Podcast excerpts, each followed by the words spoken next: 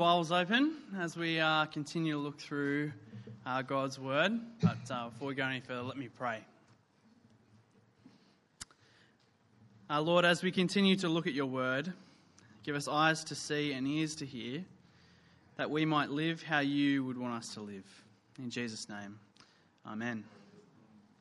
Uh, well, last year we bought a little tinny.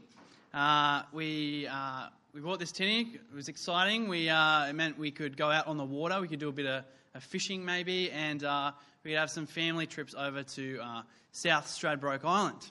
Uh, it was pretty fun. We could enjoy a little bit more of the Gold Coast. Uh, it was great, but uh, when we first got it, we got into trouble a few times out on the little tinny. especially around Stradbroke Island. We'd want to go and park up at a beach, and we'd be putting along and all of a sudden we'd hit a sandbank. We'd uh, kind of uh, uh, come into some shallow water and we hit the bottom. Uh, it was nothing crazy, nothing unsafe or anything like that. We are always going pretty slow, but uh, it was a bit annoying, a bit inconvenient, uh, not seeing these, these hidden sandbanks and all of a sudden hitting them. And so we saved up our, our pennies and we bought a little depth sounder, this little piece of technology that tells us how deep the water underneath us is. Uh, and it's, uh, it's been really great. Basically, tells you uh, when a sandbank is coming our way, we know now. Uh, when now we almost never run aground, uh, but we can always see what's underneath us because of this uh, fantastic piece of uh, technology that shows us what's going on uh, underneath our boat. for the disciples, when it came to understanding what Jesus was talking about and teaching, it seemed like they were doing okay uh, but they were quite often hitting sandbanks when it came to understanding what Jesus was trying to say. And so uh, Jesus actually has to reveal and show them um, what is going on. If we read back in uh, Mark 11, uh, which we kind of looked at last week, Jesus alludes to the fact that new things are coming when he curses that fig tree. Remember that kind of weird scenario where Jesus curses uh, the fig tree? The, new, the age in which God's way of doing things through the temple was going to become a thing of the past.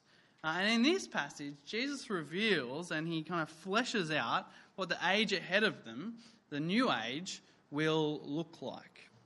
Uh, and so he starts off by giving the disciples expectations for the new age ahead of them. Uh, new expectations. And so we read in, uh, uh, in uh, last week's passage, if you were reading in growth groups or hearing the sermon last week, uh, that Jesus actually condemned the actions of the Jewish leaders at the time. They had misled the people, they had abused the temple, they had neglected their role, um, caring properly for God's people. And in chapter 11, just as I said before, Jesus actually hinted at the fact a new age was coming. Uh, the old system of priests in the temple was coming to an end. And Jesus makes that clearer in chapter 13. And when we land in chapter 13, uh, Jesus and his disciples are leaving the temple. They've been in the temple. And in verse 1, we see one of his disciples says to him, Look, teacher, what massive stones, what magnificent buildings. This disciple is admiring the temple. The temple was God's dwelling place, it was supposed to be an oasis for Jews. And it was also really beautifully made. So this disciple is marveling at the architecture of the temple. And Jesus says this in verse 2 in response Do you see all these buildings? Not one stone here will be left on another, every one will be thrown down. This beautiful temple is going to be destroyed, Jesus says. And so Jesus goes over to the Mount of Olives, uh, opposite the temple, and Peter, James, John, and Andrew, they kind of pull Jesus aside and they ask, Tell us, uh, when will these things happen and what will be the sign that they are all about to be fulfilled? And Jesus uh, responds to their request for a sign by saying this in verse 5. He says, uh, Watch out that no one deceives you. Many will come in my name, claiming I am he, and will deceive many. Jesus responds to them like this because their desire for signs show a lack in belief in Jesus and his words. And this request for a sign is exactly what the Pharisees had requested of Jesus. Uh, and the disciples were kind of tempted to play that same game that the uh, Pharisees were playing. And so Jesus doesn't give the disciples uh, indications of signs. Rather, as Jesus goes on, he's giving them expectations for the new age ahead. Have a look in verse 7. Jesus says this When you hear of wars and rumors of wars, do not be alarmed. Such things must happen, but the end is still to come. Nation will rise against nation and kingdom against kingdom. There will be earthquakes in various places and famines. These are the beginnings of birth pains. So there's going to be big scale things that happen in this new age. There's going to be wars, there's going to be natural disasters, famines. But for followers of Christ, there's going to be more that happens to them as well. Have a look in verse 9. You must be on your guard. You will be handed over to the local councils and be flogged in the synagogues. On account of me, you will stand before governors and, king, and kings as witnesses to them. And the gospel must first be preached to all nations. Whenever you, uh, whenever you are arrested and brought to trial, do not worry beforehand about what to say. Just say whatever is given you at the time, for it is not you speaking, but the Holy Spirit. Brother will betray brother to death, and a father his child. Children will rebel against their parents and have them put to death.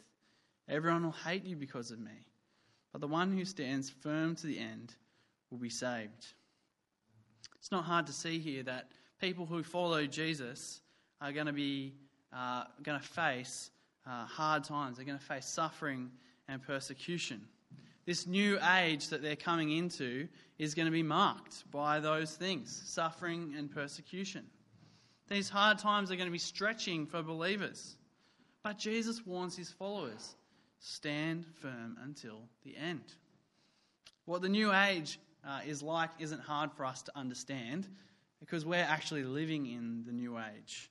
Uh, if we, we see and we hear about our, our brothers and sister, uh, sisters in uh, China, Iran, and Afghanistan, uh, just to name a few places, who are arrested and brought before local authorities. They are beaten, perhaps even killed for their faith. Uh, we're hearing of people being dragged into court on account of our beliefs now. In some cases, we know that people closest to us, maybe family members or close friends or colleagues, hate us for what we believe. But Jesus encourages his followers stand firm, stand firm until the end.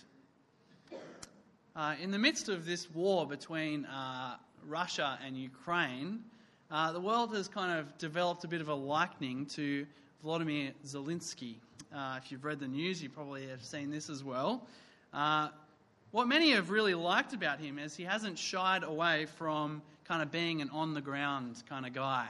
He's always wearing his uh, green, kind of army like uniform. And because his hesitancy to flee uh, the country or the hard position that he's in.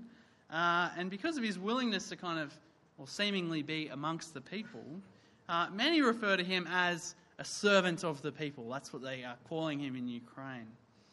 Uh, it's because he's, he's like them. He's like the people, isn't he? We, we look at him on the news and he just looks like he's one of the people in Ukraine.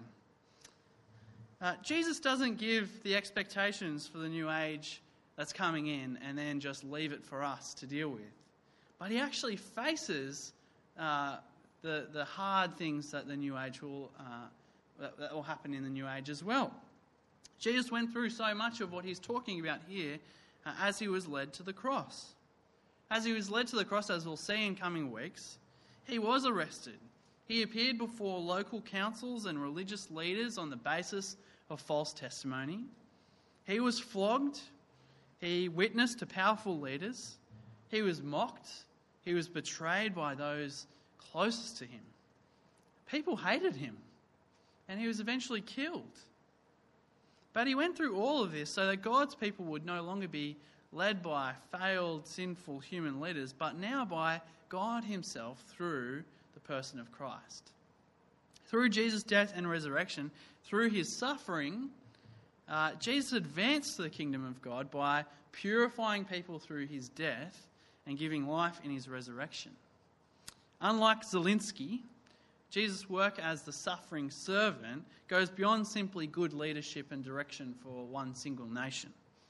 Jesus has done all the work that is needed for us to be saved from our sin and brought back into a relationship with God.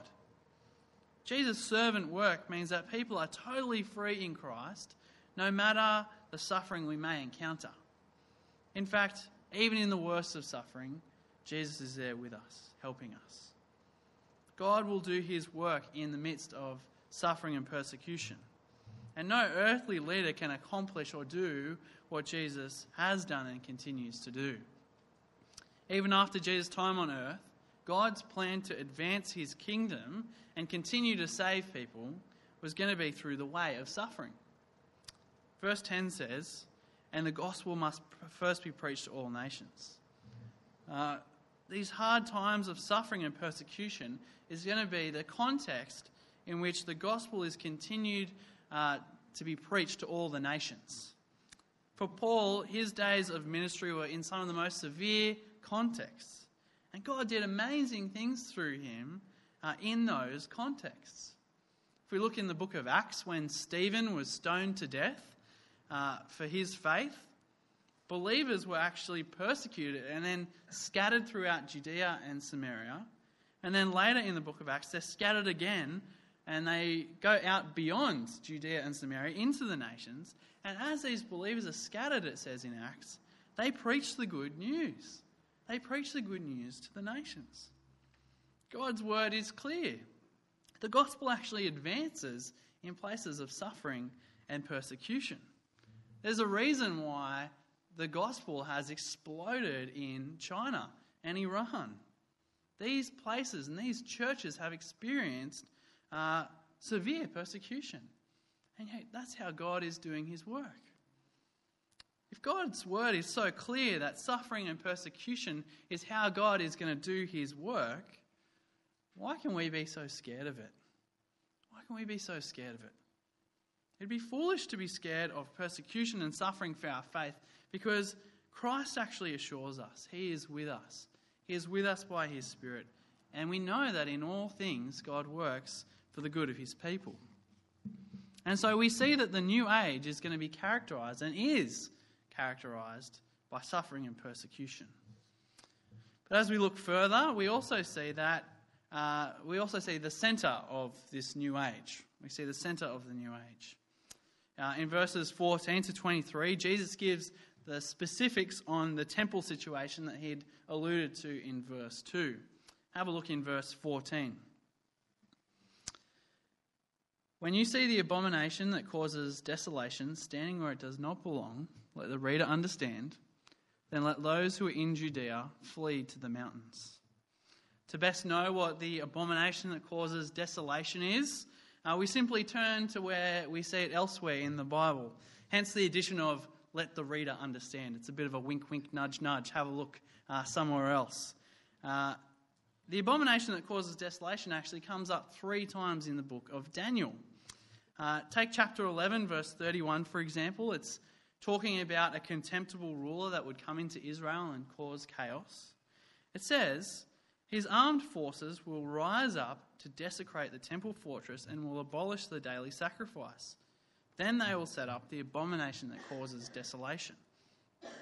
Back in Daniel, this was kind of a scary vision uh, for the Israelites who were hearing that the daily sacrifice would come to an end. The atoning sacrifice that was a means of bringing reconciliation between God and his people is coming to an end. In fact, what was worse was that this abomination that causes desolation was something that was going to be set up in the temple. Perhaps an idol uh, would stand in a place where God's people were supposed to come and meet with God and worship and pray to Him. Jesus uses this language uh, from Daniel to say that an abomination, an unclean and detestable thing would appear in the temple, and soon desolation would happen, meaning destruction would follow the temple would be defiled and the temple would be destroyed. And Jesus says this in verse 15 Let no one go on the housetop, uh, so, sorry, let no one on the housetop go down or enter the house to take anything out. Let no one in the field go back to get their cloak. How dreadful it will be in those days for pregnant women and nursing mothers. Pray that this will not take place in winter, because those will be days of distress unequaled from the beginning, when God created the world until now, and never to be equaled again. If the Lord had not cut short those days, no one would survive. But for the sake of the elect whom he has chosen, he has shortened them. And then he warns them again to watch out for false messiahs and false prophets. But while the talk about running to the mountains, uh, not going back to grab whatever you have, uh, well, this is the beginning of a new age in which allegiance to the temple doesn't mean anything anymore. In fact, to care so much about the temple would be to reject Jesus and consider the old age more important than the new age that centered around Jesus. Uh, allegiance to the temple was once very important. But now, Jesus is saying what matters now is allegiance to me. The new age is centered around me, Jesus says. You can hear in Jesus' tone, though, he doesn't take the future destruction of the temple lightly. He knows it will be hard for the Jews because until now it was such a significant part uh, of their lives. It was a significant part of being connected with God, and hence why he says it will be distressing. Uh, Jerusalem is their home, and they're going to have to actually flee from their homes. Hence why Jesus kind of sympathizes with pregnant women and nursing mothers. Uh, no one wants to leave their home and be a refugee in those circumstances. No one wants to have to flee their home in winter. Uh, any time of the year would be hard, but winter, it's just cold. Being pregnant or uh, nursing a baby, it's difficult. And some years later, after Jesus' words here and after his death and resurrection and ascension to heaven, uh, the temple in Jerusalem is destroyed. Uh, Jerusalem is sieged and, and many actually flee. While this may only seem relevant to the people of the time and instruction for them, what we actually see in Jesus' prophecy about the temple's destruction uh, is that Jesus is the centerpiece of the new age in which we live in. Whilst the temple was once where God's presence was, we now find the presence of God in Christ, and He has given us His Spirit God's presence is with us here and now. There's no need for a temple in Jerusalem anymore. God's presence can actually be found in every nation to the very ends of the earth. All we need, we find in Christ. But Jesus not only talks about the new age he's bringing in, he also talks about the end. Uh, in verses 22 and 23, Jesus warns the disciples to be careful of false messiahs and false prophets. And Jesus explains to them what the Messiah's return will look like. Have a look in verse 24. But in those days, following that distress, the sun will be darkened and the moon will not give its light. The stars will fall from the sky and the heavenly bodies will be shaken. At that time, people will see the Son of Man coming in clouds with great power and glory. And he will send his angels and gather his elect from the four winds, from the ends of the earth to the ends of the heavens. Uh, I used to play in uh, uh, a few bands a few years ago, and uh, one time we played a gig. And the, the next morning, after we'd played this show and some people came along to watch us, uh, we went out for breakfast. And when I went to order my coffee and uh, my food, I went up to the counter, and the, the barista behind the coffee machine looked out at me and he said, Oh, you played a gig last night, didn't you? And I was like, Oh, yeah, I did. And he said, Oh, I love your band. And I, you know, I tried to play it cool. I was like, oh, yeah, uh, thank you. And uh, kind of, he kind of went on and was just like, yeah, yeah, yeah, blah, blah. And he was like, yeah, yeah, I, uh, I love Step Panther. And I was like, that's not my band. And he said, he said, oh, I'm so sorry. I, I got you mixed up. And uh, all of a sudden, my, the pride that I had in my heart, the cool kind of attitude I had was just crushed. Uh, and he was, uh, he was a bit embarrassed himself. When Jesus returns, it won't be hard to see. There will be no mix up. It'll be very clear who it is. Uh, if you're having to contemplate, hmm, is this the Messiah? Is this Jesus? It surely won't be. Everyone will see him appear in the clouds. The sun being dark and the moon not giving its light, stars falling and the powers of heaven shaking, isn't just an indication of Jesus' return, it's an indication of what Jesus is returning to do. When Jesus returns, he's coming to judge. Have a listen to the very similar words in Isaiah 13 9 to 11. See, the day of the Lord is coming, a cruel day with wrath and fierce anger, to make the land desolate and destroy the sinners within it. The stars of heaven and their constellations will not show their light. The rising sun will be darkened and the moon will not give its light. Listen to the similar language. I will punish the world for its evil, the, sin, uh, the wicked for their sins. I will put an end to the arrogance of the haughty and will humble the pride of the ruthless. See, Jesus is coming to judge people, and part of that judgment will include punishment for sinners. We all reject God, we all choose to live our own way, and for that we deserve to face the wrath and punishment of God for our wrongdoing. But if we actually look forward a little bit in the Gospel of Mark, we see that when Jesus died on the cross, darkness actually covered the whole land. There's good news found in that scene where darkness covers the whole land. When Jesus died, that same darkness points to the judgment and wrath of God. Though we deserve to face uh, the punishment for our sin, Jesus, who is undeserving of punishment for sin, he was sinless, faced the wrath of God on our behalf, behalf of anyone who comes to him in faith. Jesus saved anyone who comes to him because of what he has done on the cross. And so, although Jesus will return to judge, he's also coming to gather his elect, to collect his people, those who have placed their faith in Christ and been saved. When Jesus returns, he's coming to judge, and he's coming to gather his people, his family. And so, Jesus says, Keep watch. Keep watch. Have a look in verse 28. Jesus says this. Now learn this lesson from the fig tree. As soon as its twigs get tender and its leaves come out, you know that summer is near. Even so, when you see these things happening, you know that it is near, right at the door. Truly I tell you, this generation will certainly not pass away until all these things have happened.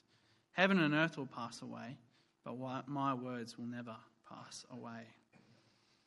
Jesus in these verses is stressing the reality of the new age and even how close it is for the disciples.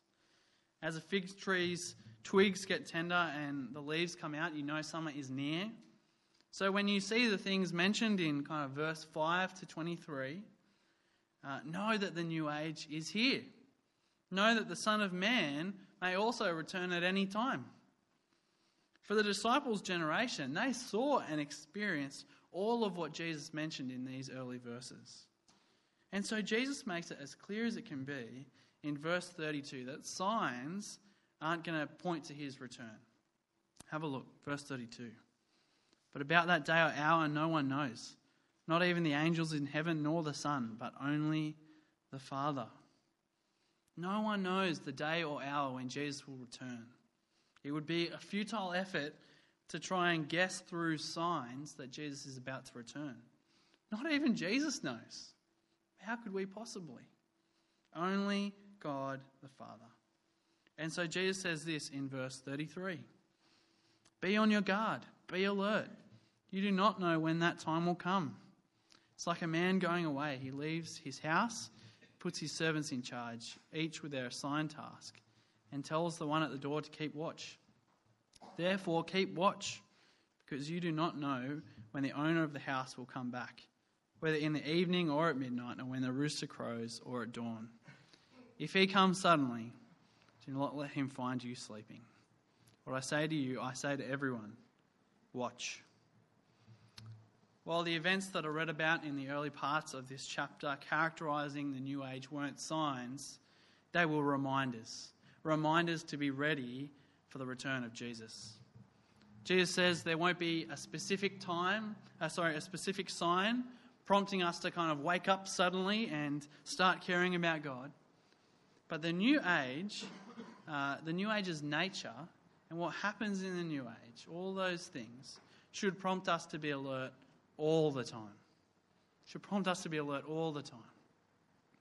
The doorkeeper was someone who kept watch for intruders uh, at all hours of the night.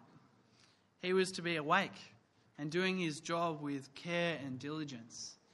And if he was found sleeping, he was found to be neglecting his job, the job he was given by the master. Jesus saying, When I return, be busy in my ways, be ready at every hour. Don't be caught thinking or saying, I'll think about God tomorrow. Don't be caught out believing you don't have to engage in service to God and His people. Don't be caught out living in active, unrepentant disobedience to God. Don't be caught out being lazy or apathetic in your faith. Jesus could appear right now, at any moment, and He's coming to judge. And He's coming to collect His elect, those who have given their wholehearted allegiance to Him. Jesus' life, death, and resurrection marked the beginning of a new age which centers around Him. And believers are to diligently stand firm, living in the ways of Jesus. Through the trials of the new age, we're to stand firm and watch and wait for Jesus' return. The chaos we see around us in the new age should remind us of this. When we look at the war in Ukraine, when we hear rumours of wars in the Pacific, when we see the famine in Sri Lanka, when we see the persecution of believers across the world, when people hate us for what we believe, it should remind us Jesus will return. Are you ready? Are you ready? Don't be caught sleeping. Be on guard. Be alert. Keep watch and stand firm. Let's pray.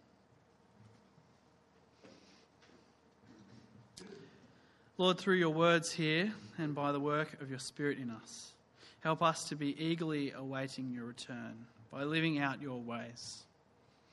Help us to be busy serving you, obeying you, and give us everything we need to stand firm. Give our brothers and sisters who are facing severe persecution strength to stand firm. And help us to continue to pray for them so that your word would continue to reach the ends of the earth. Thank you, Lord, that we have a God who has come close and experienced the suffering promised in this age. We praise you for you are not on, for you not only care and help us, Lord, but you, you have come close and you can empathize with us. In Jesus' name, amen.